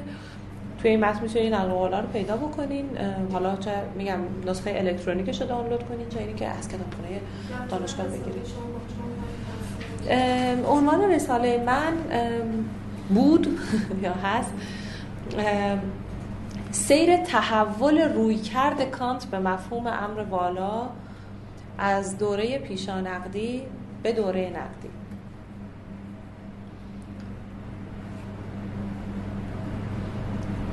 اصل اون رساله متمرکز بر اندیشه خود کانته و در واقع متمرکز بر تغییر متدولوژی کانت یا رویکرد کانت در مواجهه با یک مقوله استتیکی که امر والا باشه از دوره پیشانقدی به دوره نقدی. چون کانت یه رساله پیشانقدی هم داره، اما اون صورتبندی که از نظریه امر والاش توی نقد قوه حکم میده خیلی معروف تره. اینا با هم تفاوت‌هایی دارن، شباهت‌هایی دارن و نکته‌های خیلی بدی درباره اصلا سری تحول اندیشه خود کانت به ما یاد میدن. اما من نقل میکنم ویژگی های والایی رو از لونگینوس. لونگینوس میگه که ویژگی های والایی عبارتند از کیفیتی برتر و نوعی برجستگی در زبان، آنچه ضامن شهرت ابدی و سلطه بزرگترین نویسندگان عرصه شعر و نثر است، محصول نبوغ است و آن را میتوان از تأثیرش باز شناخت. این تأثیر مقاومت ناپذیر است و مخاطب را از خود به در میکند و نهایتاً اغلب یک ایده واحد یا یک آن واحد است که والایی را برمی‌انگیزد، نه کل اثر. خب ببینید که چیزای مختلفی میگه لونگینوس. مثلا بر برخلاف اون چیزی که من چند دقیقه پیش گفتم که ما خیلی وقتا نمیتونیم بسنجیم که آیا مخاطب تحت تاثیر قرار گرفته یا نه، در در واقع یونان باستان ما با این نگاه مواجه هستیم که ارزش آثار رو به امکان کلیت بخشی تاثیرشون میشده شناخت. اگر ما بتونیم از این حرف بزنیم که این اثر امکان کلیت بخشی داره، یعنی بر همه اثر میگذاره، اون وقت از اثر ارزشمندتریه. و یک ایده مرکزی دیگر رو اینجا میبینیم که میگه محصول نبوغه. بعداً می‌بینیم که لونگینوس چطور معتقده که در واقع آفرینش والایی ترکیب یا سنتزی هست از نبوغ به معنای یک استعداد فطری یا ذاتی و مهارت‌های فنی. یعنی نبوغ بدون مهارت‌های فنی به کاری نمیاد و مهارت‌های فنی صرف هم باعث آفرینش سخن والا نمیشن. ایده دیگری که توی این جمله که من نقد کردم هست اینه که لونگینوس معتقده که والایی رو ما در یک ایده، در یک جمله، در یک بخش از اثر میتونیم پیدا بکنیم و کل اثر الزامی نداره که، یعنی درباره کل اثر ما نمیگیم والا، کل اثر الزامی نداره این تجربه رو منتقل بکنه. اینو مشخصا در در واقع رد نظر اون رقیبش کاسیلیوس میگه، چون کاسیلیوس معتقده که افلاطون چندان متفکر والایی نیست و متون افلاطون چندان والا نیستن، چون افلاطون همیشه تمهیدات ادبی رو خوب رعایت نکرده، متناش بعضن مثلا دوچار لغزشن، اشتباهن، نحوشون اشکال داره، از این جور چیزا. و اون معتقده که اگر کل یک متن به لحاظ فنی و زبانی بی نقص باشه، پرفکت باشه، اون وقت والاست. لونگینوس در واقع در مقابل این ایده اینو مطرح میکنه که افلاطون اندیشه هاش اندیشه های والاییه، افلاطون اندیشه بزرگی داره، هرچند این قالب بالاخره سهو آدمیزاد ممکنه اشتباه بکنه. اگر یک واژه‌ای رو یه جایی مثلا به شکل دقیق دستور زبانیش اینجا به کار نبر، یا فلان صفت رو دقیقاً اینجا به کار نبر، یا نمیدونم صرف یک صفت رو درش یک لغزشی داشت، این به این معنی نیستش که ارزش کارش پایین تره. و اینو این اشارش به یک ایده یا یک آن واحد رو به نظر من از این جهت میگه. اما لونگینوس پنج تا منبع یا پنج تا سرچشمه برای والایی برمی‌شماره که در بخش هشتم رسالش، اگر که زمانی پی دی اف این رساله رو خواستین بخونین توی اینترنت هم قابل دانلود آنلاین در اساس، و در بخش هشتم رسالش میگه این سرچشمه‌های والایی رو.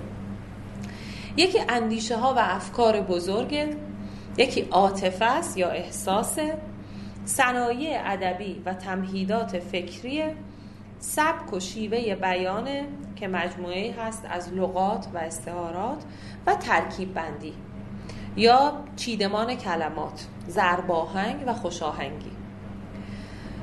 اینها پنج منبع آفرینش والایی برای لونگینوس هستند. اما اینی که کدوم یکی از این منابع مهم‌ترن و آیا میشه دو تاشو داشت و سه تاشو نداشت، یا چهار تاشو داشت و یکیشو نداشت، این بحثیه که تقریبا بقیه این رساله به جز بخش‌هایی که به تخیل پرداخته که اون هم البته بی ارتباط نیست، مصروف همین مسئله است. من فقط خیلی سریع میگم که جلسه بعد من از چی صحبت خواهم کرد. یه کمی راجع به این پنج تا سرچشمه والایی حرف میزنم که ببینیم کدومشون مهمترن نزد لونگینوس. پیشا پیش باید بگیم که اندیشه ها و افکار بزرگ مهمترن و عاطفه، هرچند صنایع ادبی و تمهیدات فکری هم خیلی مهمن. از تفاوت والای دروغین و والای راستین یه کمی بیشتر صحبت خواهم کرد، از مفهوم نبوغ و نسبتش با صناعات ادبی نزد لونگینوس حرف میزنم، از بحث لونگینوس راجع به تقلید صحبت میکنم یا الگو بر... چیزی که خود لونگینوس بهش میگه الگو برداری مشتاقانه یا زیالس ایمیتیشن، که بعدن این خیلی نزد متفکرهای دیگه هم رزونانس یا باز انعکاس داشته، مثلا توی کانت هم ما این مسئله تقلید رو میبینیم. بعد از بحث یک کمی راجع به تخیل یا فانتزیا صحبت می‌کنم پیش لونگینوس، و بعد تجربه امر والا به طور خلاصه و اون بحث معروفش با اون تیکه بخش چهل و چهار رساله که مکالمه لونگینوس با فیلسوفه، در واقع نقل قول لونگینوس شرحش از این مکالمه است، و اینی که لونگینوس چطور در تحلیل نهایی والایی رو یک مسئله اخلاقی میدونه، یک صفت اخلاقی، یک شیوه اخلاقی زیستن میدونه و نه یک در واقع تمهید فنی. و این در واقع راه گذار مستقیم ماست به اندیشه اندیشمندان بریتانیایی. در فرانسه هم در قرن هفدهم هم کارهایی شده. به هر حال اولین ترجمه رساله لونگینوس به زبان دیگری جز یونانی که فراگیر بشه و خونده بشه در محافل ادبی، ترجمه نیکولا بوالو هست از این رساله، که بوالو هم رساله رو به فرانسه ترجمه میکنه و هم خودش یک مقدمه مفصلی برای این رساله مینویسه که حاوی اندیشه های خودشه. اما متفکرین فرانسوی در واقع این رساله احیا میشه، از نو زنده میشه، توجهات رو جلب میکنه. اما در بریتانیاست که سنت استتیکی امر والا شکل میگیره و متفکرای متعددی از جمله شفتسبری، برک، کیمز، جرارد، ادیسون، الیسون و بیلی که گفتم رسالش به فارسی هم ترجمه شده، نظریه های خیلی جالب و مفصلی درباره امر والا دارن که البته پیشاپیش بعد اینو بگم ما نمیرسیم همه متفکرها رو دونه دونه بررسی کنیم، من مهمتریناشون رو خواهم گفت. مشخصا حتما راجع به شفتسبری و ادیسون صحبت خواهم کرد چون شفتسبری ادیسون خیلی مهمن و راجع به رساله برک مفصل صحبت خواهم کرد. رساله رساله برک در واقع یکی از مهمترین رسالات استتیک قرن هجدهمه و همچنان تا امروز هم رساله بسیار مهمیه و سعی میکنم که اگر شده در حد اشاره به کیمز و جرارد و اینا هم اشاره بکنم که حداقل راجع به چی صحبت میکنم. به هر حال ولی اینا فیگورای راجع به بیلی هم یه مختصری حرف میزنم ولی خب به هر حال اینا فیگورای میتونیم بگیم رده اول نیستن، بعضی از متفکرها نقش کلیدی تری دارن به هر حال در پیشبرد سنتی تا متفکرهای دیگه. اگر که برای خودم ممکن باشه و بحث رو در جلسه بعد به جایی که میخوام بتونم برسونم ترجیح میدم که جلسه آخر رو یعنی جلسه سوم رو یک سره ما راجع به تمامش رو به برک اختصاص بدیم چون برک خیلی اندیشمند مهمیه و تاثیر رسالش همچنان هم باقیه. من امیدوارم که به زودی این رساله هم به فارسی منتشر ترجمه بشه و منتشر بشه. رساله خیلی جالب و خوندنیه. خسته نباشید و ممنونم از توجهتون. امیدوارم که خسته هم نشده باشید.